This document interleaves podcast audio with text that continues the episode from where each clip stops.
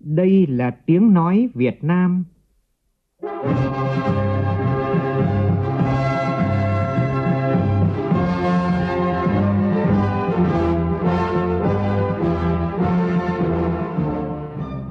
là tiếng nói Việt Nam phát thanh từ Hà Nội, thủ đô nước Cộng hòa xã hội chủ nghĩa Việt Nam.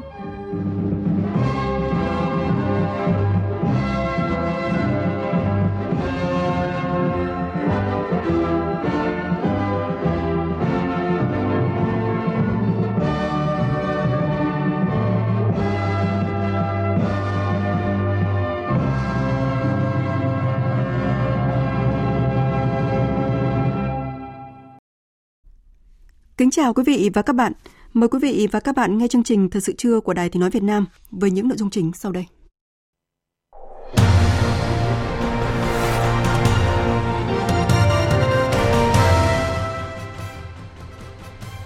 Nhân dịp dự hội nghị thượng đỉnh nhóm các nước công nghiệp phát triển mở rộng và làm việc tại Hiroshima, Nhật Bản, sáng nay Thủ tướng Phạm Minh Chính có các hoạt động tiếp xúc song phương, các nhà lãnh đạo thế giới và làm việc với một số tập đoàn kinh tế lớn của Nhật Bản. Thủ tướng Chính phủ chỉ đạo Bộ Y tế chuẩn bị hồ sơ chuyển COVID-19 từ bệnh truyền nhiễm nhóm A sang nhóm B và công bố hết dịch tại nước ta. Thúc đẩy thực hiện giải pháp sáng tạo đối phó với cuộc khủng hoảng đa dạng sinh học, đưa vấn đề này lên hàng đầu trong các cuộc thảo luận toàn cầu về phát triển bền vững. Đây là vấn đề được đặt ra tại lễ kỷ niệm Ngày Quốc tế Đa dạng sinh học năm nay, tổ chức sáng nay tại Vườn Quốc gia Ba Bể, tỉnh Bắc Kạn. Trong phần tin quốc tế, Hội nghị thượng đỉnh Liên đoàn Ả Rập chứng kiến cái bắt tay lịch sử giữa Thái tử Ả Rập Xê Út và Tổng thống Syria sau 12 năm Syria bị đình chỉ tư cách thành viên. Tiến trình đàm phán về trần nợ công của nước Mỹ được đối lại tại Quốc hội trong sáng nay theo giờ Việt Nam.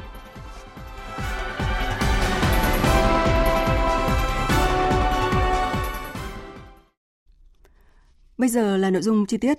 Thưa quý vị và các bạn, nhân dịp dự hội nghị thượng đỉnh nhóm các nước công nghiệp phát triển, gọi tắt là G7, mở rộng và làm việc tại Nhật Bản, sáng nay tại Hiroshima, Thủ tướng Phạm Minh Chính gặp Thủ tướng Canada Justin Trudeau, hội kiến Tổng thống Liên bang Comoros Azali Assoumani, tiếp Thủ tướng Ấn Độ Narendra Modi. Phóng viên Vũ Khuyên đưa tin. Tại cuộc gặp với Thủ tướng Canada Justin Trudeau, hai thủ tướng bày tỏ ấn tượng trước tiến triển tốt đẹp trong quan hệ đối tác toàn diện Việt Nam-Canada, trong đó hợp tác thương mại là điểm sáng với kim ngạch song phương đạt trên 7 tỷ đô la Mỹ năm 2022. Trong bối cảnh hai nước kỷ niệm 50 năm thiết lập quan hệ ngoại giao 1973-2023, Thủ tướng Phạm Minh Chính đề nghị hai bên tiếp tục thúc đẩy hợp tác trong lĩnh vực thương mại đầu tư, phấn đấu đưa kim ngạch thương mại song phương sớm đạt 10 tỷ đô la Mỹ, tăng cường hỗ trợ phát triển ứng phó với các thách thức an ninh phi truyền thống, giao lưu nhân dân, đề nghị Canada hợp tác trong các lĩnh vực mới như là chuyển đổi số, chuyển đổi xanh, kinh tế tuần hoàn, đổi mới sáng tạo, ký kết các thỏa thuận để thúc đẩy hợp tác trong những lĩnh vực mà hai bên có thế mạnh và nhu cầu. Thủ tướng Justin Trudeau khẳng định coi trọng quan hệ với Việt Nam, đánh giá cao vai trò và vị thế ngày càng cao của Việt Nam trên trường quốc tế. Thủ tướng Trudeau đồng thuận cao với các đề nghị về các biện pháp thúc đẩy quan hệ, trong đó thúc đẩy quan hệ kinh tế thương mại với Việt Nam trong khuôn khổ Hiệp định CPTPP và các khuôn khổ khác. Thủ tướng Trudeau cũng đề nghị Việt Nam ủng hộ Canada tăng cường hợp tác với ASEAN và khu vực. Nhấn mạnh, Canada luôn đề cao luật pháp quốc tế, trật tự dựa trên luật lệ và ủng hộ lập trường của ASEAN về Biển Đông. Nhân dịp này, Thủ tướng Phạm Minh Chính trân trọng mời Thủ tướng Trudeau sớm thăm lại Việt Nam. Thủ tướng Canada cảm ơn Thủ tướng Việt Nam và bày tỏ mong muốn được sớm thăm lại Việt Nam. Tại cuộc hội kiến với Tổng thống Liên bang Comoros Azali Assoumani, hai nhà lãnh đạo đánh giá hai nước có quan hệ hữu nghị truyền thống song mức độ hợp tác còn khiêm tốn, chưa tương xứng với tiềm năng hai nước. Hai bên nhất trí tăng cường hơn nữa trao đổi đoàn các cấp, đẩy mạnh trao đổi thông tin về kinh tế, thương mại, đầu tư, cơ hội, thuế mạnh của mỗi bên. Thủ tướng Phạm Minh Chính đề nghị hai nước tăng cường trao đổi phối hợp tại các tổ chức quốc tế và diễn đàn đa phương, đồng thời khẳng định Việt Nam mong muốn hợp tác hỗ trợ Liên minh châu Phi thực hiện hóa tầm nhìn về một châu Phi hội nhập, thịnh vượng và hòa bình.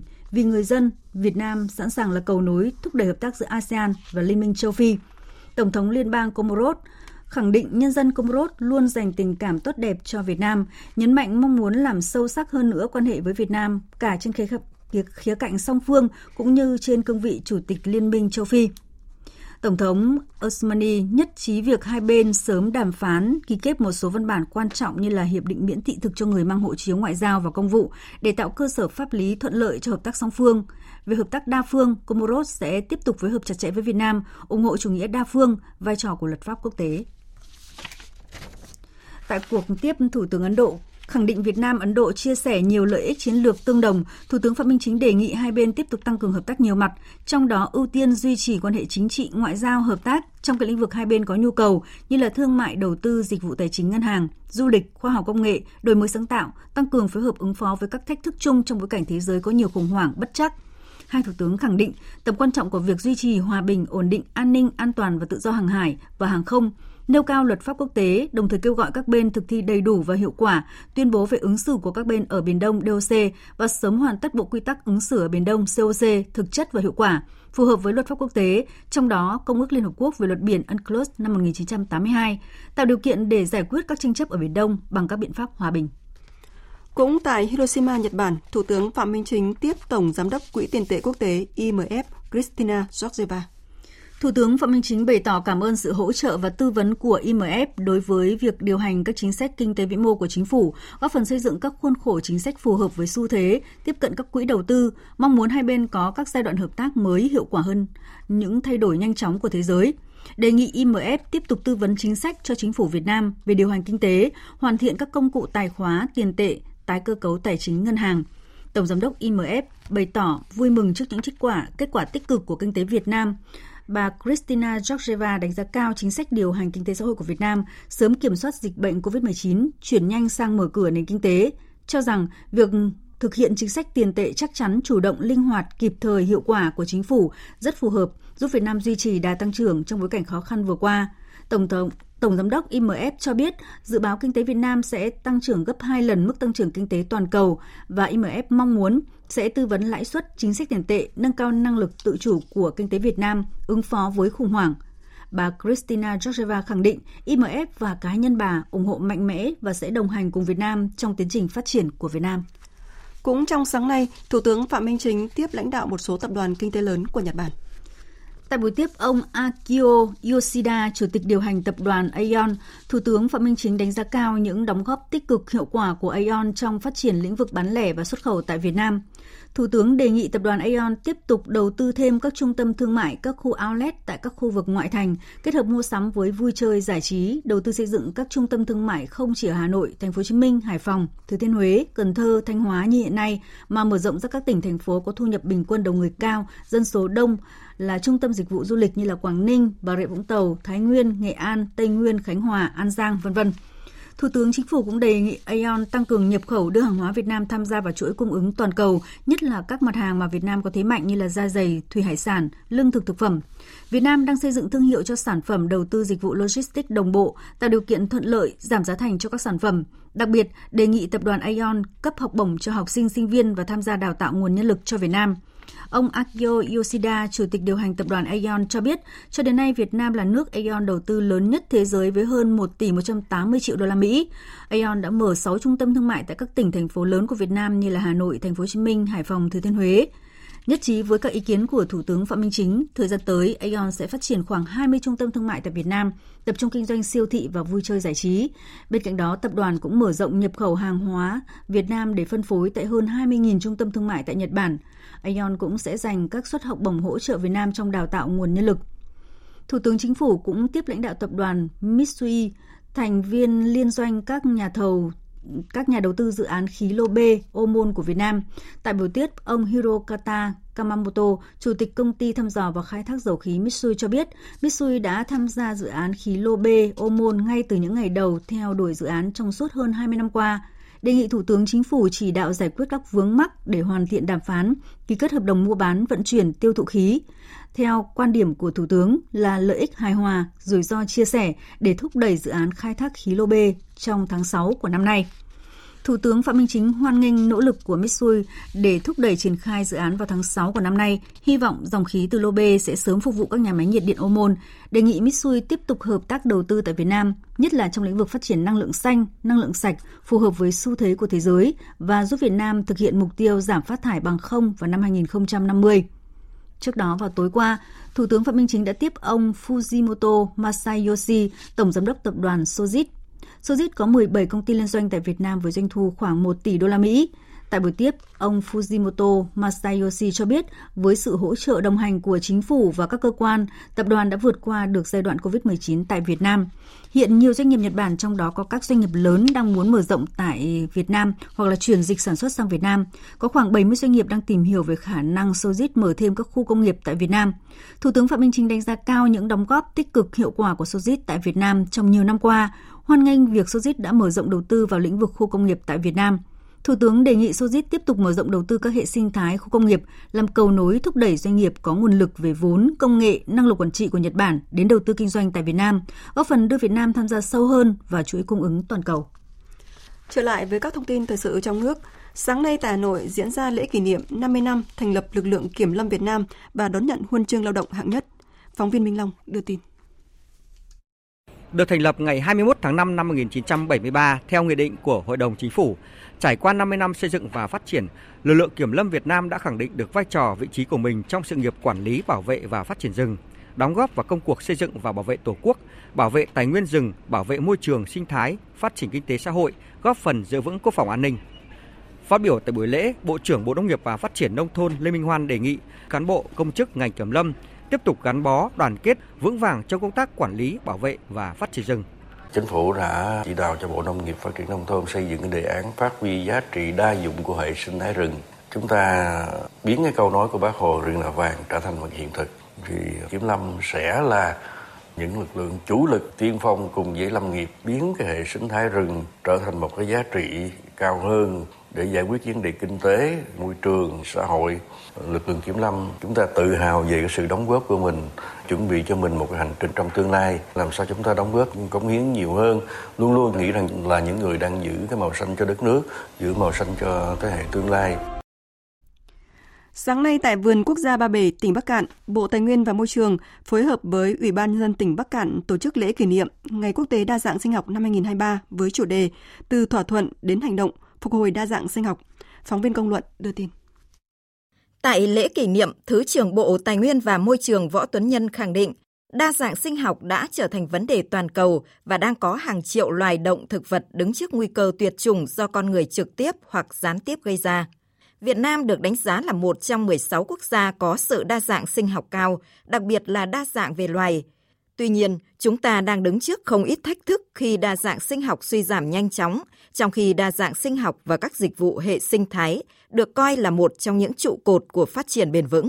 Năm 2023, chủ đề Ngày Quốc tế Đa dạng sinh học là Từ thỏa thuận đến hành động, phục hồi đa dạng sinh học đã được Liên Hợp Quốc phát động nhằm kêu gọi chính phủ các nước nhanh chóng biến các cam kết thành hành động để ngăn chặn và đẩy lùi sự suy giảm đa dạng sinh học, hướng tới sống hài hòa với thiên nhiên vào năm 2050.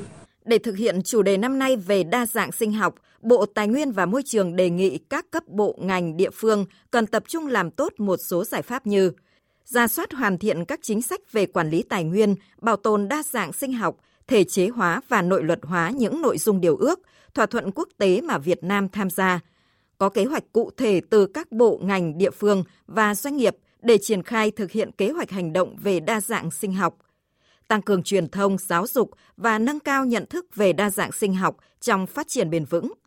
Cùng với đó là củng cố và tăng cường hệ thống di sản thiên nhiên, đẩy mạnh ứng dụng khoa học công nghệ, đảm bảo sự công bằng, toàn diện, hiệu quả và có trách nhiệm của cộng đồng gắn với văn hóa bản địa tại từng địa phương. Bộ Y tế phối hợp với các bộ ngành liên quan chuẩn bị hồ sơ theo quy định để chuyển dịch COVID-19 từ bệnh truyền nhiễm nhóm A sang nhóm B và công bố hết dịch. Đây là yêu cầu của Thủ tướng Phạm Minh Chính.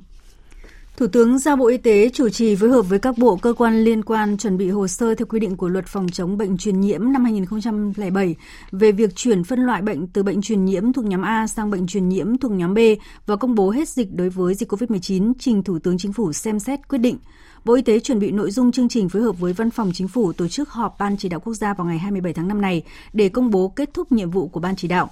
Mới đây, Tổ chức Y tế Thế giới WHO cũng đã đưa ra khẳng định COVID-19 không còn là tình trạng khẩn cấp toàn cầu, song tất cả các quốc gia cần học cách ứng phó với dịch bệnh này cũng như là những dịch bệnh khác.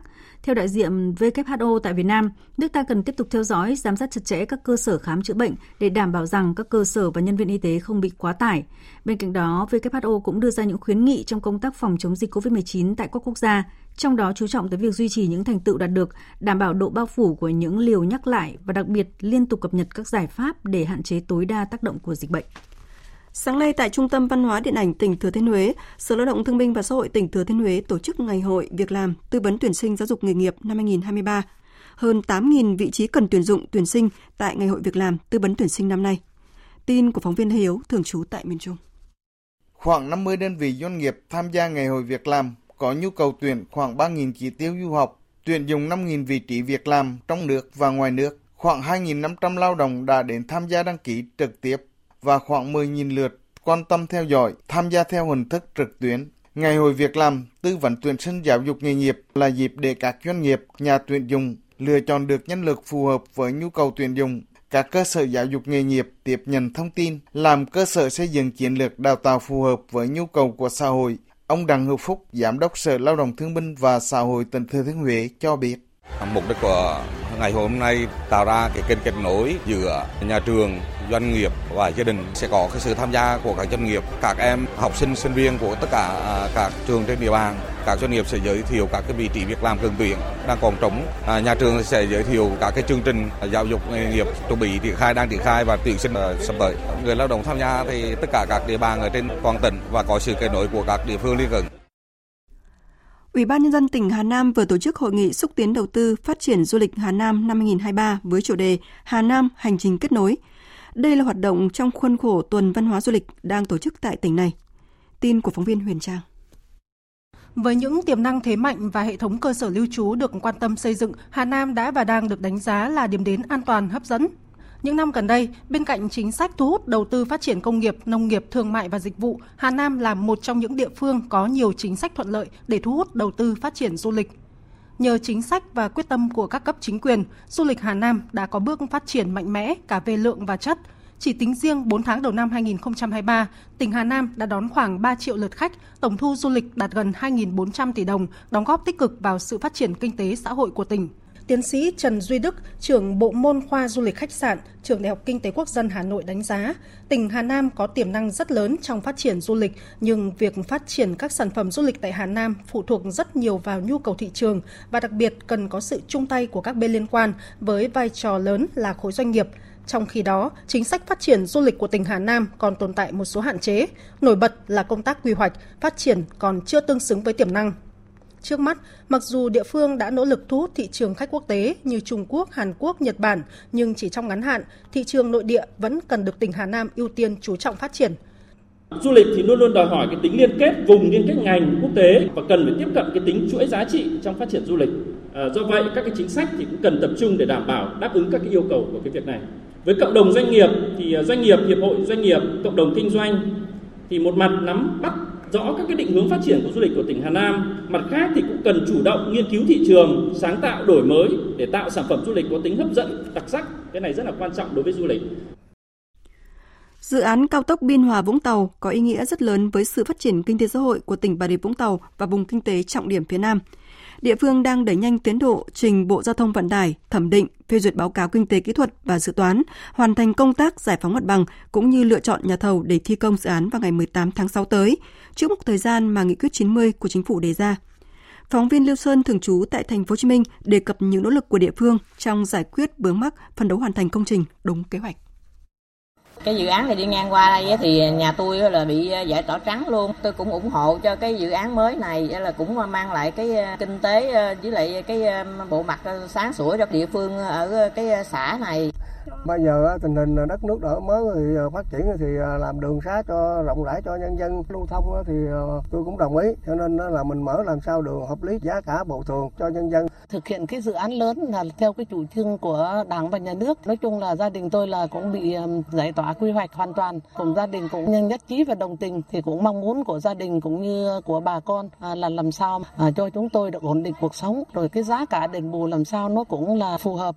Đó là những chia sẻ của đại diện 1.140 hộ dân tại các xã phường ở thành phố Bà Rịa và thị xã Phú Mỹ. Dù diện tích đất của gia đình bị ảnh hưởng bởi dự án cao tốc Biên Hòa Vũng Tàu, nhưng đa số đều đồng tình ủng hộ chủ trương đầu tư tuyến cao tốc, mong muốn có chính sách đền bù tái định cư phù hợp. Dự án cao tốc Biên Hòa Vũng Tàu thành phần 3 đoạn qua địa bàn tỉnh Bà Rịa Vũng Tàu dài khoảng 19,5 km, trong đó hơn 3,8 km thuộc thành phố Bà Rịa. Địa phương này đã phê duyệt kinh phí bồi thường 100% cho 107 hộ và tổ chức với số tiền hơn 288 tỷ đồng.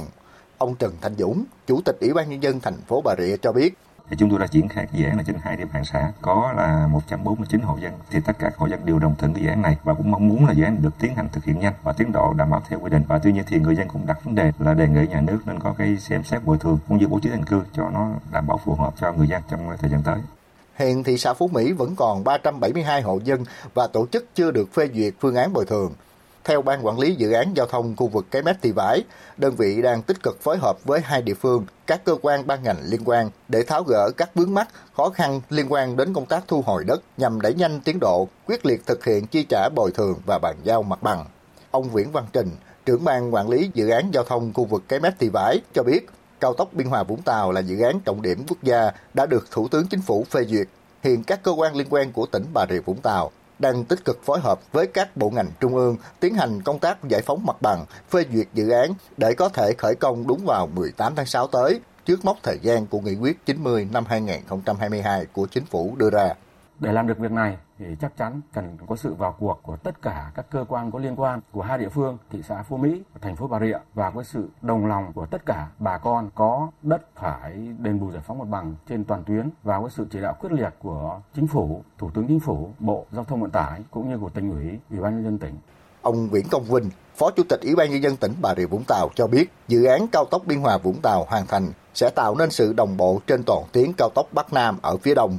Từ đó khai thác tối ưu cảng hàng không quốc tế Long Thành, cũng như phát huy tiềm năng kinh tế biển, du lịch, logistics tại Bà Rịa Vũng Tàu. Ngay sau khi mà được Quốc hội, Chính phủ, Thủ tướng Chính phủ phê duyệt dự án và giao nhiệm vụ cho tỉnh, thì tỉnh cũng đã ban hành kế hoạch hết sức chi tiết, giao nhiệm vụ cụ thể cho từng ngành, từng đơn vị địa phương và kiểm soát chặt chẽ cái tiến độ này để đảm bảo các thủ tục để triển khai dự án kịp theo kế hoạch để triển khai khởi công Thủ tướng Chính phủ đã giao cho Bà Rịa Vũng Tàu.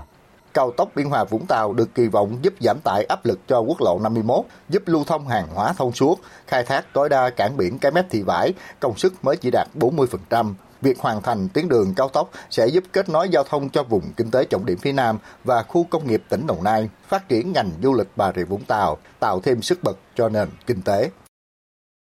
Thưa quý vị và các bạn, dự án nhà máy điện gió IL1 trên địa bàn huyện Chư Pứ, tỉnh Gia Lai do Công ty Cổ phần Đầu tư Phát triển Điện gió Cao Nguyên 1 làm chủ đầu tư đã đi vào vận hành 2 năm, nhưng 37 hộ dân địa phương có công trình và hoa màu trong phạm vi hành lang trụ tháp gió vẫn chưa được bồi thường. Bức xúc bất an vì bị ảnh hưởng đến quyền lợi và sự an toàn, nhiều người dân đã gửi đơn thư tới các cấp chính quyền yêu cầu được giải quyết. Phóng viên Nguyễn Thảo, thường trú tại Tây Nguyên, phản ánh. 2 năm nay, kể từ khi trụ điện gió N13 thuộc nhà máy điện gió Sa Le 1 của Công ty Cổ phần Đầu tư Phát triển Điện gió Cao Nguyên 1 được hoàn thiện, 5 người trong gia đình chị Phạm Thị Hòa ở thôn Phú Bình, xã Gia Le, huyện Chư Pứ, tỉnh Gia Lai phải sống trong tâm trạng thấp thỏm. Bởi ngôi nhà gia đình chị đang sinh sống chỉ cách chân trụ điện gió 80 mét, mọi sinh hoạt, sản xuất hàng ngày đều ở bên dưới cánh quạt điện gió khổng lồ. Gia đình chị mong muốn được di rời nhà cửa, chuồng trại tới nơi ở mới để đảm bảo an toàn, nhưng không thể. Cánh quạt qua đất nhà tôi là 70 mét, cách đất nhà tôi là 10 mét, từ chân trụ đến nhà tôi là 80 mét. Bây giờ cánh quạt là bao trùm như tính mạng, tài sản. Bây giờ nhà tôi đêm ngày thì thấp thỏm, lo âu, sợ hãi. 2 năm trời nay phải gửi đơn đi khắp nơi. Theo quy định của Bộ Công Thương, tại khoản 2, điều 2, thông tư 02/2019, thì công trình điện gió phải nằm cách xa khu dân cư ít nhất 300 mét. Tuy nhiên, hiện Bộ Công Thương chưa có quy định cụ thể về mức bồi thường, hỗ trợ trong phạm vi 300 mét dưới chân điện gió. Điều này dẫn tới việc chủ đầu tư của 16 dự án điện gió được thi công năm 2021 tại tỉnh Gia Lai thực hiện mức bồi thường chỉ bằng 10% định mức bồi thường, hỗ trợ và tái định cư khi nhà nước thu hồi đất được quy định tại khoản 2, điều 10, quyết định số 09/2018 ngày 21 tháng 3 năm 2018 của Ủy ban Nhân dân tỉnh Gia Lai. Bà Phan Thị Minh Phượng, người dân có nhà và công trình thuộc diện bồi thường tại dự án nhà máy điện gió Sa Le 1 cho rằng mức bồi thường 10% như vậy là không thỏa đáng. Diện tích nhà là 180 mét, ruộng dê là 540 mấy mét, với cái giá 190 mấy triệu là nhà không. Thế đi về đâu một cái giá đưa ra là cái giá không có đủ để gia đình di dời để chỗ khác. Là gia đình tôi có một chỗ ở duy nhất, bây giờ là yêu cầu là giá cả nó phải chạy để có cuộc sống ổn định. Bức xúc vì quyền lợi chưa được đảm bảo, các hộ dân ở xã Gia Le, huyện Chư Pứ đã nhiều lần gửi đơn thư, khiếu nại. Giữa tháng 4 năm 2023, lãnh đạo Ủy ban Nhân dân tỉnh Gia Lai có cuộc đối thoại với người dân xã Gia Le. Dự kiến cuối tháng 5 năm 2023, Ủy ban Nhân dân tỉnh Gia Lai cùng các ngành của tỉnh sẽ có cuộc làm việc với doanh nghiệp nhằm tìm biện pháp giải quyết dứt điểm, đảm bảo quyền lợi của người dân. Thông tin trong lĩnh vực giáo dục. Theo yêu cầu của Bộ Giáo dục và Đào tạo, thí sinh phải xác nhận thông tin đã đăng ký dự thi kỳ thi tốt nghiệp trung học phổ thông năm 2023, thời gian hoàn thành chậm nhất là vào thứ Hai tuần tới, tức là ngày 22 tháng 5. Đây là năm đầu tiên việc đăng ký hoàn toàn trực tuyến, nên các trường đang tăng cường kiểm tra, rà soát, tránh sai sót, đảm bảo quyền lợi cho thí sinh. Ghi nhận của phóng viên Minh Hường. Quá trình đăng ký cho thấy, dù các trường đã tập huấn kỹ trước khi bắt đầu đăng ký dự thi tốt nghiệp trung học phổ thông, nhưng vẫn còn nhiều lỗi sai mà học sinh mắc phải khi đăng ký chính thức. Vì thế, các trường đều phải thực hiện rà soát, đối chiếu thông tin đăng ký của thí sinh thường xuyên và thực hiện nhiều vòng nhằm đảm bảo thông tin mà các em đã đăng ký là chính xác. Bà Văn Liên Na, Phó Hiệu trưởng Trường Trung học Phổ thông Lương Thế Vinh và bà Nguyễn Bụi Quỳnh, Hiệu trưởng Trường Trung học Phổ thông Việt Đức, thành phố Hà Nội cho biết. Mặc dù đã kiểm tra đi kiểm tra lại nhưng có khi đến lúc các con thử vào thử khai là các con lại cũng sửa luôn cả cái thông tin đấy. Và đến khi đấy thì trường lại phải kiểm tra lại lần một thấy phát hiện các con sai nhắc các con sửa rồi lại kiểm tra lần hai. Và chúng tôi phải nộp các thứ hồ sơ lên sở là ngày 26. Cho nên là chúng tôi sẽ kiểm dò. Cái kinh nghiệm của chúng tôi thấy là tất cả những cái kế hoạch của nhà trường thì đều nên sớm hơn so với kế hoạch của sở và kế hoạch của bộ để mình có thời gian để mình kiểm tra lại cho nó kỹ lưỡng hơn. Theo Phó Giáo sư Huỳnh Văn Trương, Cục trưởng Cục Quản lý Chất lượng Bộ Giáo dục và Đào tạo, dù chỉ một sai sót nhỏ trong quá trình đăng ký dự thi nhưng sẽ ảnh hưởng tới quyền lợi của học sinh, nên các nhà trường và thí sinh cần tập trung rà soát lại thông tin đã đăng ký theo đúng thời gian quy định. Đối với các sở và trường mà đăng ký dự thi thì tập trung cho việc đó là rà soát lại các thông tin của thí sinh, đối sánh các thông tin của thí sinh và in danh sách và phiếu đăng ký dự thi của thí sinh. Đồng thời nhà trường sẽ phối hợp với các em để xác thực lại một lần nữa và các em ký vào danh sách và ký vào phiếu đăng ký dự thi và xem như là các em đã hoàn thành cái việc đó là đăng ký dự thi. Như vậy, chỉ khi các thí sinh ký xác nhận thông tin đăng ký dự thi trên phiếu và trên danh sách thì mới được coi là hoàn thành thủ tục đăng ký dự thi và thời gian chậm nhất là ngày 22 tháng 5.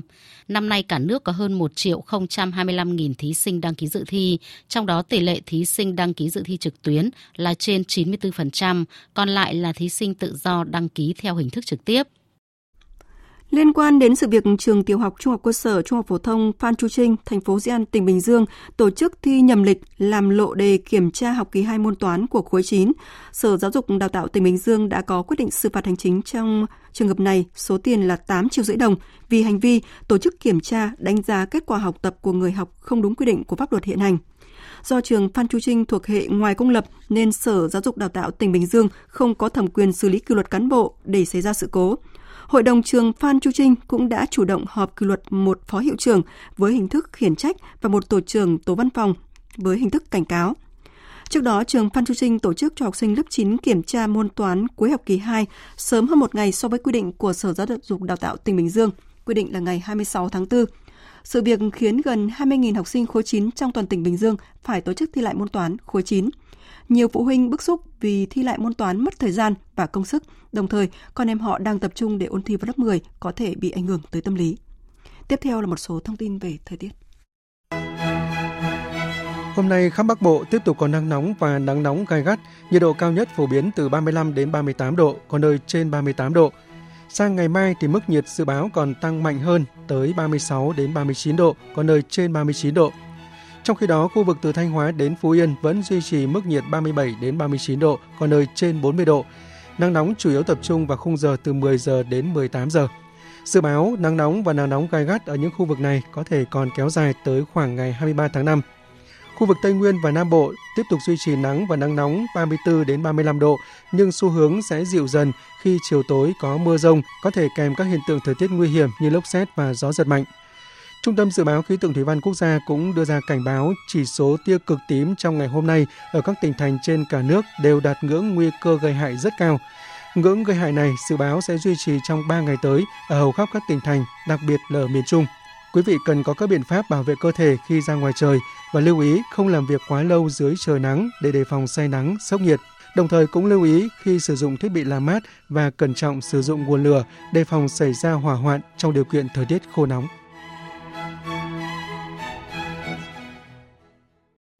Chương trình tiếp tục với phần tin quốc tế. Tăng cường khả năng phục hồi của nền kinh tế, đa dạng hóa chuỗi cung ứng toàn cầu và thúc đẩy quan hệ với các nền kinh tế đang phát triển và mới nổi là nội dung bao trùm ngày họp thứ 2 của Hội nghị Thượng đỉnh Thường niên nhóm 7 nền công nghiệp phát triển hàng đầu thế giới đang diễn ra tại thành phố Hiroshima của Nhật Bản. Biên tập viên Thu Hoài, tổng hợp thông tin. Các nhà lãnh đạo G7 đã thảo luận về các hạn chế xuất khẩu và các biện pháp khác có thể được sử dụng làm đòn bẩy kinh tế, cũng như xem xét các biện pháp hợp tác nhằm tăng cường chuỗi cung ứng cho chất bán dẫn, khoáng chất quan trọng và các sản phẩm khác. Bế tắc về việc nâng trần nợ của Mỹ và việc làm thế nào để cân bằng mối quan hệ với Trung Quốc đã phần nào gây ảnh hưởng tới bầu không khí của cuộc họp. Trong dự thảo tuyên bố chung sau cuộc họp, các nhà lãnh đạo G7 kêu gọi các biện pháp giảm sự phụ thuộc quá mức vào Trung Quốc trong các chuỗi cung ứng quan trọng. Tuy nhiên, đây là một vấn đề đang thách thức sự thống nhất của G7, bởi sự hợp tác với Trung Quốc cũng đóng vai trò quan trọng trong giải quyết các vấn đề toàn cầu rộng lớn như biến đổi khí hậu, Triều Tiên, xung đột tại Ukraine và các vấn đề nợ của một số nền kinh tế đang phát triển. Theo Thủ tướng Nhật Bản Kishida Fumio, Hội nghị Thượng đỉnh G7 cần gửi đi thông điệp về sự đoàn kết của các nền công nghiệp phát triển hàng đầu.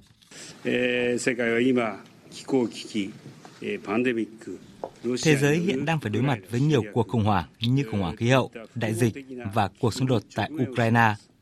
Trong hoàn cảnh đó, G7 với tư cách là một diễn đàn của các quốc gia cùng chia sẻ những giá trị cơ bản, phải ứng phó hiệu quả với các vấn đề quan trọng mà cộng đồng quốc tế đang phải đối mặt. Tôi muốn khẳng định sự thống nhất vững chắc của G7 thông qua các cuộc thảo luận thẳng thắn trong 3 ngày. Trong nỗ lực thúc đẩy sự phục hồi kinh tế hậu đại dịch, Nhật Bản đã tận dụng vai trò chủ tịch G7 để thảo luận về tăng cường hợp tác với các nước mới nổi và đang phát triển. Theo nhận định của giới chuyên gia, đây là các quốc gia có nguồn tài nguyên thiên nhiên đa dạng, nguồn nhân lực dồi dào, có tiềm năng phát triển kinh tế, đóng vai trò hết sức quan trọng trong việc giúp G7 khắc phục khủng hoảng giá cả, năng lượng, lương thực hay gián đoạn chuỗi cung ứng. Nhật Bản đã mời các nhà lãnh đạo của 8 nước ngoài G7, gồm Việt Nam, Australia, Ấn Độ, Indonesia, Brazil, Quần đảo Cook, Comoros và Hàn Quốc tham dự hội nghị mở rộng của nhóm. Theo các nhà phân tích, Hội nghị Thượng đỉnh G7 lần này chính là cơ hội để thảo luận vấn đề hợp tác với các nước đang phát triển và mới nổi. Cái bắt tay lịch sử giữa Thái tử Ả Rập Xê Út Mohammed bin Salman và Tổng thống Syria Bashar al-Assad đã đánh dấu một sự thay đổi lớn trong bức tranh chính trị tại Trung Đông. 12 năm sau khi Syria bị đình chỉ tư cách thành viên, Tổng thống Bashar al-Assad hôm qua đã có bài phát biểu tại Hội nghị Thượng đỉnh Liên đoàn Ả Rập, bày tỏ hy vọng sự trở lại của nước này sẽ mở ra một giai đoạn mới của hòa bình và thịnh vượng trong khu vực. Sự trở lại của chính quyền Tổng thống Bashar al-Assad trong Liên đoàn Ả Rập mà không có điều kiện tiên quyết nào là một bước ngoặt lớn ở Trung Đông. Theo Tổng thống Bashar al-Assad, một kỷ nguyên hợp tác mới đang mở ra. Hội nghị thượng đỉnh Liên đoàn Ả Rập là một cơ hội lịch sử để giải quyết các vấn đề khu vực mà không có sự can thiệp của nước ngoài. Điều này đòi hỏi chúng ta phải định vị lại chính mình trong thế giới đang hình thành ngày nay để có thể đóng một vai trò tích cực trong đó. Chúng ta phải tận dụng bầu không khí tích cực có được nhờ các nỗ lực hòa giải cho tới nay. Là một cường quốc dầu mỏ trên thế giới, Ả Rập Xê Út đang dẫn đầu các nỗ lực ngoại giao trong khu vực khi thiết lập lại quan hệ với Iran, đưa Syria trở lại Liên đoàn Ả Rập. Thái tử Ả Rập Xê Út bin Salman hy vọng sự trở lại của Syria trong Liên đoàn Ả Rập sẽ chấm dứt cuộc khủng hoảng kéo dài suốt hơn một thập kỷ và khiến hơn 350.000 người thiệt mạng. Theo Thái tử Mohammed bin Salman, lịch sử đã sang trang và Ả Rập Xê Út sẽ không cho phép khu vực bị biến thành một chiến trường xung đột. Cùng với sự trở lại của Syria, Hội nghị Thượng đỉnh Liên đoàn Ả Rập cũng chứng kiến sự có mặt lần đầu tiên của Tổng thống Ukraine Volodymyr Zelensky. Thái tử Ả Rập Xê Út Mohammed bin Salman đã khẳng định sự sẵn sàng của nước này trong vai trò trung gian hòa giải giữa Nga và Ukraine. Nhân sự có mặt của Tổng thống Ukraine Volodymyr Zelensky tại Hội nghị Thượng đỉnh Liên đoàn Ả Rập này, chúng tôi xin xác nhận sự hỗ trợ của Ả Rập Xê Út đối với các nỗ lực nhằm giảm mức độ nghiêm trọng của cuộc khủng hoảng ở Ukraine, ngăn chặn tình hình nhân đạo xấu đi và sẵn sàng làm trung gian hòa giải giữa các bên. Điều này sẽ bổ sung vào những nỗ lực quốc tế hiện nay nhằm giải quyết cuộc khủng hoảng về mặt chính trị, hướng tới an ninh và hòa bình.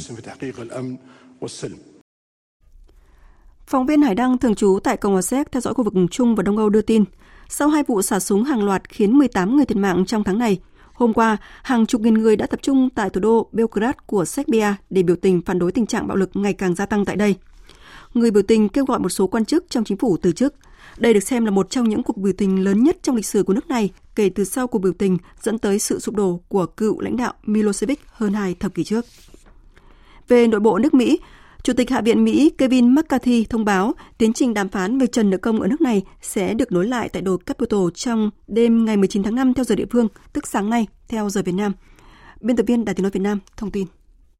Trong một tuyên bố, ông McCarthy khẳng định các quan chức Mỹ sẽ sớm quay trở lại phòng đàm phán. Tuy nhiên, ông cũng cảnh báo việc Tổng thống Joe Biden sử dụng tu chính án thứ 14 trong giải quyết vấn đề nợ công sẽ không mang lại bất kỳ kết quả nào. Tu chính án thứ 14 theo Hiến pháp Mỹ có quy định không được phép nghi ngờ tính hợp lệ đối với khoản nợ công của Mỹ được pháp luật cho phép.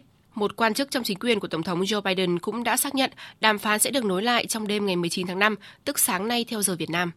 Trước đó, cũng trong ngày hôm nay, Cố vấn An ninh Quốc gia Mỹ Jake Sullivan phát biểu trước báo giới cho biết Tổng thống Mỹ Joe Biden đã trấn an các nhà lãnh đạo nhóm G7 rằng ông tin tưởng các cuộc đàm phán về trần nợ sẽ đạt được kết quả tốt. Ông Sullivan cho biết các cuộc đàm phán về trần nợ là một chủ đề đang được quan tâm trong hội nghị thượng đỉnh G7 diễn ra ở Nhật Bản. It is definitely a subject of interest here at the G7. Đây chắc chắn là một chủ đề được quan tâm tại hội nghị G7. Các quốc gia đều muốn biết các cuộc đàm phán này sẽ diễn ra như thế nào, và Tổng thống đã bày tỏ sự tin tưởng có thể đạt được kết quả tìm ra giải pháp tránh vỡ nợ, và một phần lý do mà Tổng thống lên đường về nước vào ngày mai thay vì tiếp tục dự hội nghị G7 là để nỗ lực thúc đẩy các cuộc đàm phán. Việc Mỹ vỡ nợ có thể dẫn đến những hậu quả kinh tế lớn như tăng lãi suất vay, hàng triệu người mất việc làm và thị trường chứng khoán lao dốc. Các quan chức Ghana cho biết gói cứu trợ trị giá 3 tỷ đô la của Quỹ tiền tệ quốc tế được phê duyệt cho nước này sẽ giúp cài đặt lại nền kinh tế và giảm bớt khó khăn kinh tế cho hàng triệu công dân. Là một trong những trung tâm của Tây Phi, Ghana đang đối mặt với cuộc khủng hoảng kinh tế do lạm phát tăng vọt, đồng tiền suy yếu và nợ công gia tăng. Trong khi các nhà chức trách hy vọng vào gói cứu trợ của Quỹ tiền tệ quốc tế sẽ xoa dịu cuộc khủng hoảng kinh tế, các nhà phân tích cảnh báo nước này cần cải cách bền vững hơn và cải thiện quản trị. Ngân hàng Thế giới đã chuyển 150 triệu đô la trong quỹ dành cho các dự án của Mozambique sang tài trợ cho các nỗ lực phục hồi hậu quả của bão Freddy. Số tiền này sẽ hỗ trợ chính phủ Mozambique khôi phục cơ sở hạ tầng giao thông và cung cấp các dịch vụ cơ bản như cấp nước, vệ sinh, y tế và giáo dục. Sáng nay, một trận động đất mạnh 7,4 độ Richter đã làm rung chuyển khu vực phía đông nam quần đảo Loy Asti thuộc New Caledonia, thuộc lãnh thổ hải ngoại của Pháp ở Thái Bình Dương. Trước đó vào hôm qua, một trận động đất mạnh 7,7 độ Richter cũng đã xảy ra ngoài khơi quần đảo này. Sau trận động đất này, Trung tâm Cảnh báo Sóng thần Thái Bình Dương đã phát cảnh báo sóng thần tại các khu vực ở New Caledonia, Fiji và Vanuatu, đồng thời đánh giá có thể xảy ra các đợt sóng thần tấn công các vùng duyên hải trong phạm vi cách tâm chấn động đất 1.000 km. Hiện chưa ghi nhận các trường hợp thiệt hại về người sau hai trận động đất này. Còn tại Tây Ban Nha, lực lượng cứu hỏa chiến đấu dập lửa suốt đêm qua ở phía tây nước này khi cháy rừng hoành hành thiêu rụi một khu vực rộng lớn tới 8.000 hectare giáp biên giới với Bồ Đào Nha. Đội cứu hộ khẩn cấp đã phải sơ tán khoảng 600 dân do gió mạnh tới 60 km/h khiến việc kiểm soát ngọn lửa trở nên khó khăn hơn tại các khu rừng. Ngoài sơ tán dân cư tại 3 ngôi làng, chính quyền địa phương đã ra lệnh đóng cửa 3 tuyến đường chính quanh khu vực cháy rừng. Tây Ban Nha đang trải qua đợt hạn hán kéo dài và ghi nhận nhiều vụ cháy rừng trong năm nay. Hạn hán trở nên tồi tệ do đợt nắng nóng bất thường hồi cuối tháng 4 với nhiệt độ ngang mức mùa hè. Quý vị và các bạn đang nghe chương trình Thật sự trưa của Đài Tiếng nói Việt Nam. Như thường lệ, trưa thứ 7 hàng tuần, biên tập viên Đài Tiếng nói Việt Nam sẽ điểm lại một số sự kiện, vấn đề nổi bật trong tuần.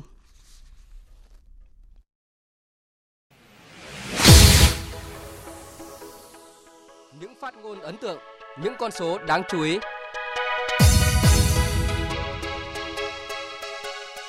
Kiên quyết không để việc lấy phiếu tín nhiệm gây chia rẽ làm mất đoàn kết nội bộ. Tổng Bí thư Nguyễn Phú Trọng nhấn mạnh điều này tại hội nghị giữa kỳ Ban Chấp hành Trung ương Đảng khóa 13. Đánh giá đúng phẩm chất, năng lực, kết quả cụ thể thực hiện chức trách được giao, và uy tín của người được lấy phiếu tín nhiệm, bảo đảm tính dân chủ, khách quan, công tâm, công khai, minh bạch trong việc lấy phiếu tín nhiệm và sử dụng kết quả lấy phiếu tín nhiệm, kiên quyết không để xảy ra vi phạm hoặc lợi dụng việc lấy phiếu tín nhiệm để gây chia rẽ, làm mất đoàn kết nội bộ. Xuất phát từ ý nghĩa, tầm quan trọng và tính chất của việc lấy phiếu tín nhiệm tại hội nghị giữa kỳ của Ban Chấp hành Trung ương lần này, nhân dân cũng kỳ vọng thông qua lấy phiếu tín nhiệm là cơ sở kiểm điểm giữa nhiệm kỳ, chuẩn bị nhân sự cho Đại hội Đảng các cấp nhiệm kỳ tới. Chuẩn bị nhân sự kế cận là công việc thường xuyên mà cực kỳ quan trọng. Lấy phiếu cũng giúp ích rất nhiều cho việc chọn lọc để giới thiệu những nhân sự để đảm nhiệm cái chức vụ cao hơn, tốt hơn. Cái bỏ phiếu ấy, thì cái phiếu đó thế nào, cái bản lĩnh người bỏ phiếu thế nào, cái trí tuệ người bỏ phiếu thế nào, cái tâm cái đức của người bỏ phiếu thế nào. Tôi rất ủng hộ cái chuyện bỏ phiếu, nhưng quan trọng hơn là từ những cái bỏ phiếu lần trước thì sau cái bỏ phiếu lần này chúng ta phải rút kinh nghiệm, tiếp tục kiểm tra và đánh giá lại bằng một những kênh khác cho nó rõ. Cái quy định về công khai kết quả lấy phiếu tín nhiệm đó chính là một cái kênh, một biện pháp để mà nâng cao hiệu quả của cái việc lấy phiếu tín nhiệm. Nó gây áp lực lên cán bộ. Chứ còn nếu như mà lấy phiếu tín nhiệm mà lại không công bố, chỉ rất ít người được biết thì nó chả có ý nghĩa gì. Với quy định 96 thì quy định rất rõ, trong đảng công bố ở trong ban chấp hành, trong bộ chính trị chẳng hạn. Đấy, thì đấy là một tập thể lớn, do đó nó cũng có một cái áp lực rất lớn. Trong Quốc hội thì là công bố cái kết quả trên phương tiện thông tin đại chúng một cách chính thức, kịp thời. Việc cung ứng điện có thể thiếu hụt cục bộ và ngắn hạn từ nay tới ngày 25 tháng 5 này. Nguyên nhân là do nắng nóng gay gắt khiến cho nhu cầu sử dụng điện tăng cao và đợt khô hạn khiến lượng nước tại các hồ thủy điện giảm, trong khi việc nhập khẩu than từ Indonesia chậm, không đáp ứng yêu cầu của các nhà máy nhiệt điện. Trước thực trạng này, Thủ tướng Phạm Minh Chính chỉ đạo các giải pháp trước mắt với yêu cầu từ nay tới ngày 25 tháng 5 không để thiếu điện cho sản xuất, kinh doanh và tiêu dùng. Trong bối cảnh nền kinh tế thế giới gặp nhiều khó khăn, Việt Nam được các chuyên gia khu vực nhận định vẫn là một điểm sáng kinh tế khu vực, với nhiều tiền đề thuận lợi để giữ vững đà tăng trưởng ổn định. Việt Nam đang tận dụng tất cả các lợi thế của tình hình hiện nay và các bạn có nhiều điều kiện thuận lợi để phát triển kinh tế. Như các bạn biết, yếu tố ổn định là rất quan trọng đối với các nhà đầu tư. Việt Nam có điều này và đây là một lợi thế. Việt Nam cũng có bộ máy lãnh đạo hiệu quả. Với những điều kiện như vậy, tôi thấy Việt Nam đang tận dụng các lợi thế của mình để không chỉ thu hút đầu tư nước ngoài mà còn thúc đẩy thị trường xuất khẩu. Với tốc độ tăng trưởng cao thời gian qua, Việt Nam đóng vai trò quan trọng trong việc thúc đẩy tăng trưởng kinh tế khu vực. Điều quan trọng là làm thế nào chúng ta có thể hợp tác để tạo ra động lực tăng trưởng mới cho khu vực. Trong đánh giá mới đây, Quỹ tiền tệ quốc tế IMF nhận định, mặc dù tình hình chính trị thế giới có nhiều phức tạp, kinh tế toàn cầu đặt ra nhiều thách thức, Việt Nam vẫn tăng trưởng ở mức cao, dự kiến đạt 5,8% trong năm nay và sau đó là 6,9% vào năm 2024 sắp tới. Đại diện Ngân hàng Nhà nước Việt Nam khẳng định vẫn còn tồn đọng nhiều thách thức trong việc giải ngân 120.000 tỷ đồng phát triển nhà ở xã hội. Đến thời điểm này vẫn chưa phát sinh dư nợ cho vay gói 120.000 tỷ đồng. Đây là thông tin được ông Nguyễn Xuân Bắc, Phó Vụ trưởng Vụ Tín dụng các ngành kinh tế Ngân hàng Nhà nước, chia sẻ tại hội nghị triển khai đề án đầu tư xây dựng ít nhất 1 triệu căn hộ nhà ở xã hội cho đối tượng thu nhập thấp, công nhân khu công nghiệp giai đoạn 2021-2030 do Bộ Xây dựng tổ chức trong tuần.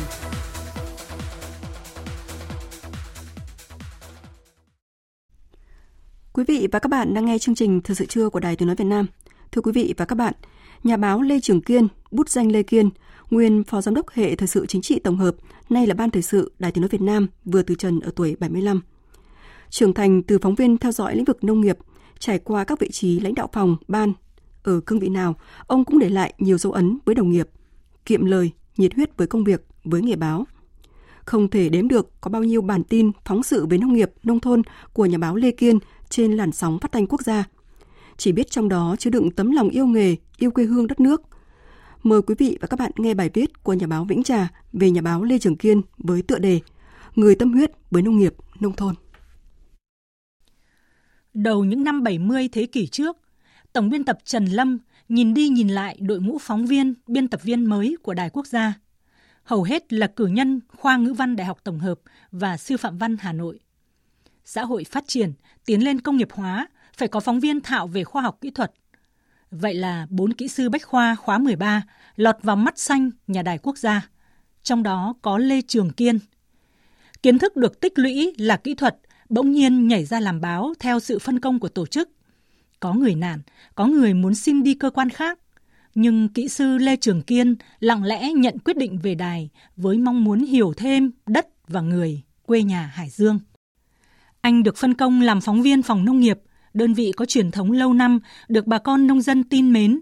Với bút danh Lê Kiên, anh xông xáo đi khắp miền quê trong Nam ngoài Bắc, nhiều phen chịu bão lụt gió Lào với bà con miền Trung. Không thể đếm được có bao nhiêu bản tin phóng sự về nông nghiệp nông thôn của nhà báo Lê Kiên. Chỉ biết trong đó chứa đựng tấm lòng yêu quê, yêu nghề của anh. Đồng nghiệp lâu năm nhận thấy một Lê Kiên đằm thắm, khiêm nhường, giản dị, luôn tầm sư học đạo. Anh chỉ nổi nóng khi tranh luận về một vấn đề gai góc với đồng nghiệp. Một bên là văn chương, một phía là kỹ thuật. Lê Kiên bảo làm kỹ thuật thường kiệm lời, không rườm rà mà mạch lạc, dứt khoát. Nhưng với bà con nông dân thì phải lựa lời mà nói cho vừa lòng nhau. Cái khó của dân kỹ thuật làm báo viết văn là chỗ ấy. Anh thả bút vào đủ các thể loại trên làn sóng phát thanh. Lê Kiên viết nhiều về thể loại câu chuyện truyền thanh, món đặc sản của báo phát thanh. Năm 2005, Ban Kinh tế, Khoa học và Công nghệ của Đài Tiếng Nói Việt Nam liên kết với Trung tâm Khuyến nông Quốc gia tiếp tục tổ chức cuộc thi viết câu chuyện truyền thanh về đề tài rất nóng thời bấy giờ, làm giàu trên đất quê mình. Lê Kiên viết hàng chục câu chuyện truyền thanh phát trên sóng nông nghiệp và nông thôn, được bà con khắp miền tán thưởng. Anh muốn in thành tập sách mà e ngại. Thế rồi được sự ủng hộ của lãnh đạo ban, lãnh đạo đài và Trung tâm Khuyến nông Quốc gia, cuốn sách ra đời với cái tên bay bổng, Giấc mơ kỳ lạ. Sách dày, gần 300 trang, đầy đặn 21 câu chuyện truyền thanh của nhà báo Lê Kiên. Giấc mơ kỳ lạ nhưng không lạ lẫm chút nào. Chuyện kể rằng, trong ngày giỗ tổ ở một làng quê, con cháu đi 4 phương trời, gửi về cúng tổ tiên toàn là quả củ đồ ngoại cho sang. Đêm về, cụ tổ hiện lên bảo con cháu hãy giữ lấy gốc, giữ lấy tổ nghề, hãy cần kiệm, đừng háo danh mà phung phí tiền của. Đó cũng là cái lý, cái tình của nhà báo Lê Kiên gửi gắm với đời, cho đời.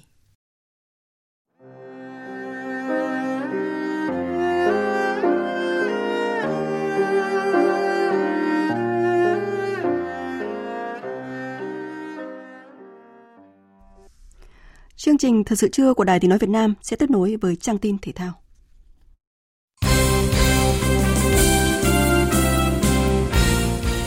Thưa quý vị và các bạn, sau quãng nghỉ dài, V-League 2023 đã trở lại bằng trận đấu sớm nhất vòng 8, Hoàng Gia Lai tiếp Đông Á Thanh Hóa vào chiều qua 19 tháng 5. Đội chủ sân Pleiku nhập cuộc tốt và mở tỷ số trong hiệp 1 nhờ công của Minh Vương, thế nhưng lại bị đội bóng xứ Thanh dẫn ngược 2-1 sau giờ nghỉ giải lao. Phải nhờ tới pha lập công muộn của Thanh Bình gỡ hòa 2-2 và giữ lại 1 điểm trên sân nhà. Trận hòa này chưa đủ để giúp tuần quân huấn luyện viên Kiatisak cải thiện vị trí trên bảng xếp hạng, thậm chí còn có thể rơi ra ngoài top 8 sau khi vòng 8 khép lại.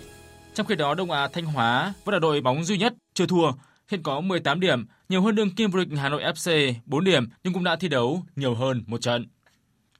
Vòng 8 của V-League 2023 tiếp diễn vào hôm nay với 3 cặp đấu, trong đó nổi bật nhất là cuộc so tài lúc 19h30 trên sân Hàng Đẫy, Viettel FC đón tiếp Tây Bắc Bình Định. Sau những trận đấu không tốt, Viettel FC rơi xuống vị trí thứ 10 trên bảng xếp hạng, thế nên theo đội trưởng Bùi Tiến Dũng, quãng nghỉ vừa qua là rất bổ ích. Đấy là một cái khoảng thời gian rất là tốt cho toàn đội, khi mà mấy vòng vừa qua thì toàn đội đã không được kết quả như mong muốn, là cái thời gian để cho đội là soát lại cái cũng hồi phục là thể lực cũng như là kỹ chiến thuật để cả đội chuẩn bị thật tốt. Thì về theo được thi đấu trên sân nhà thì tất cả toàn đội sẽ cố gắng lấy được kết quả tốt nhất để tạo đà để cho những trận đấu sắp tới. Chất lượng hàng công của Viettel biệt dấu hỏi khi đội bóng này có tới 5 trận hòa kể từ đầu mùa giải. Đó là lý do mà mới đây đội bóng này tăng cường chân sút đến từ Ai Cập Mohammed bin Salman. Dù vậy, cầu thủ này đến ngày 6 tháng 6 tới đây mới được đăng ký chính thức. Ở cuộc đón tiếp đội bóng đất võ vào tối nay, Viettel FC vẫn phải chờ đợi và phong độ của Khuất Văn Khang, Nhâm Mạnh Dũng hay Hoàng Đức.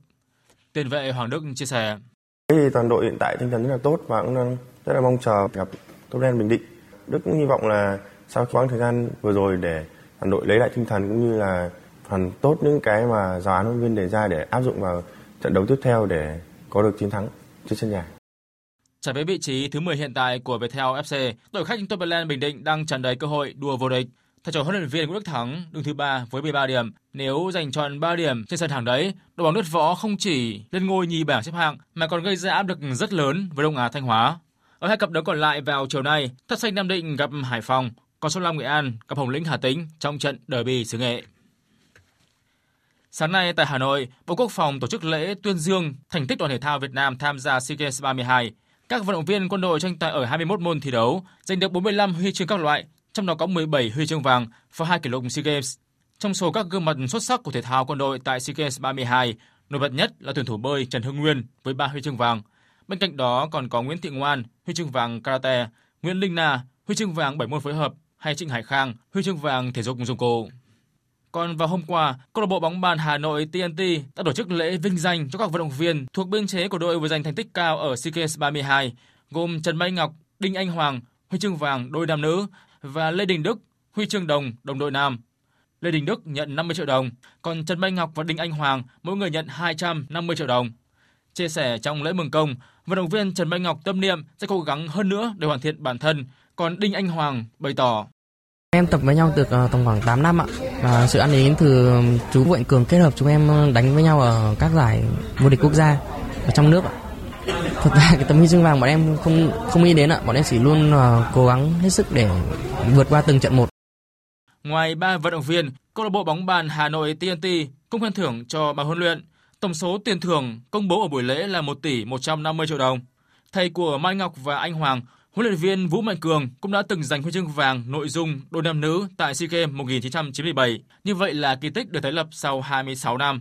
Về thành tích của hai học trò, huấn luyện viên Vũ Mạnh Cường chia sẻ: Với tôi thì cũng là một cái sự vinh dự, cũng cả một quá trình gian khổ đào tạo từ các cháu từ 9 tuổi, cũng từ mọi miền của Tổ quốc về câu lạc bộ bàn TNT để tập luyện và cống hiến. Tôi nghĩ rằng là đó là những cái mà thành quả đầu tiên.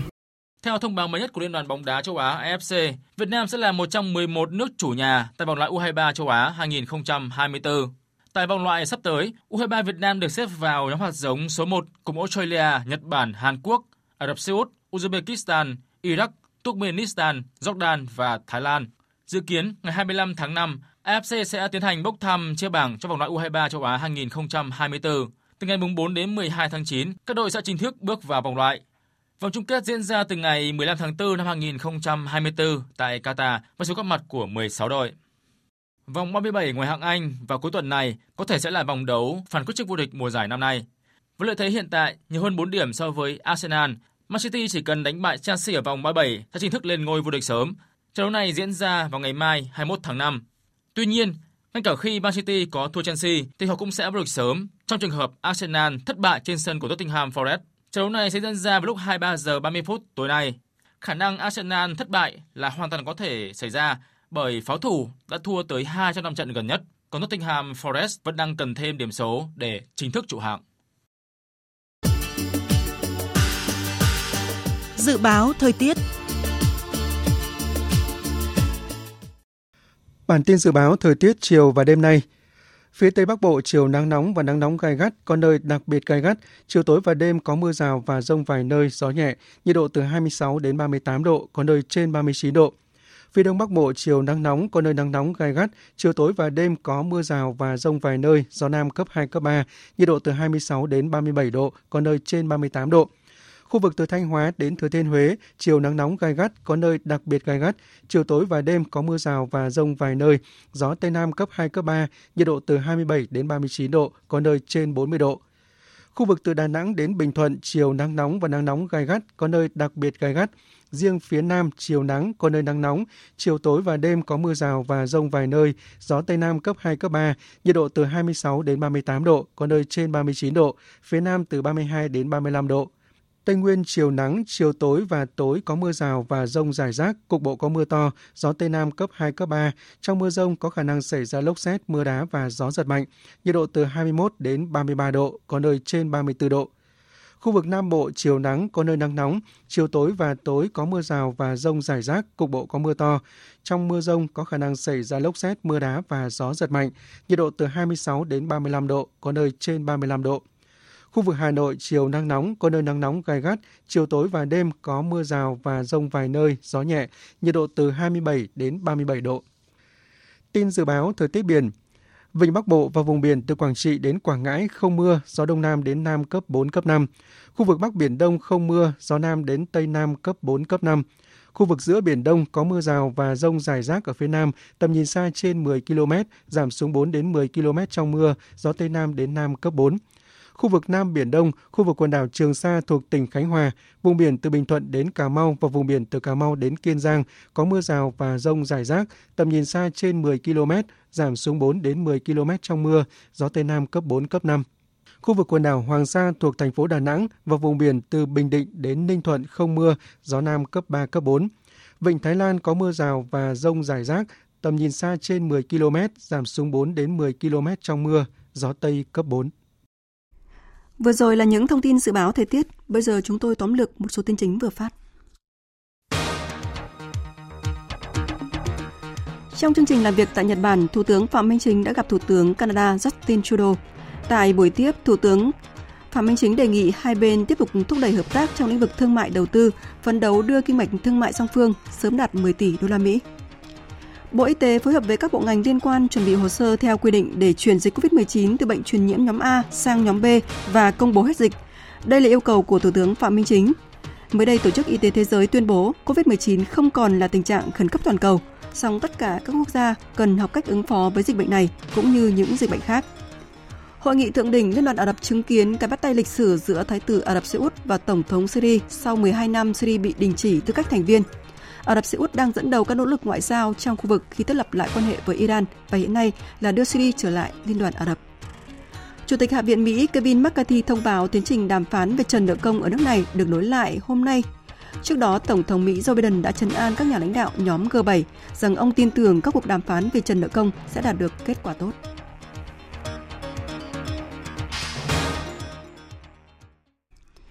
Phần tóm lược những tin chính vừa rồi đã kết thúc chương trình Thật sự trưa nay của Đài Tiếng Nói Việt Nam. Chương trình do các biên tập viên Minh Châu, Thanh Trường, Hằng Nga và Thu Hòa thực hiện với sự tham gia của kỹ thuật viên Uông Biên, chịu trách nhiệm nội dung Hoàng Trung Dũng. Cảm ơn quý vị và các bạn đã dành thời gian lắng nghe.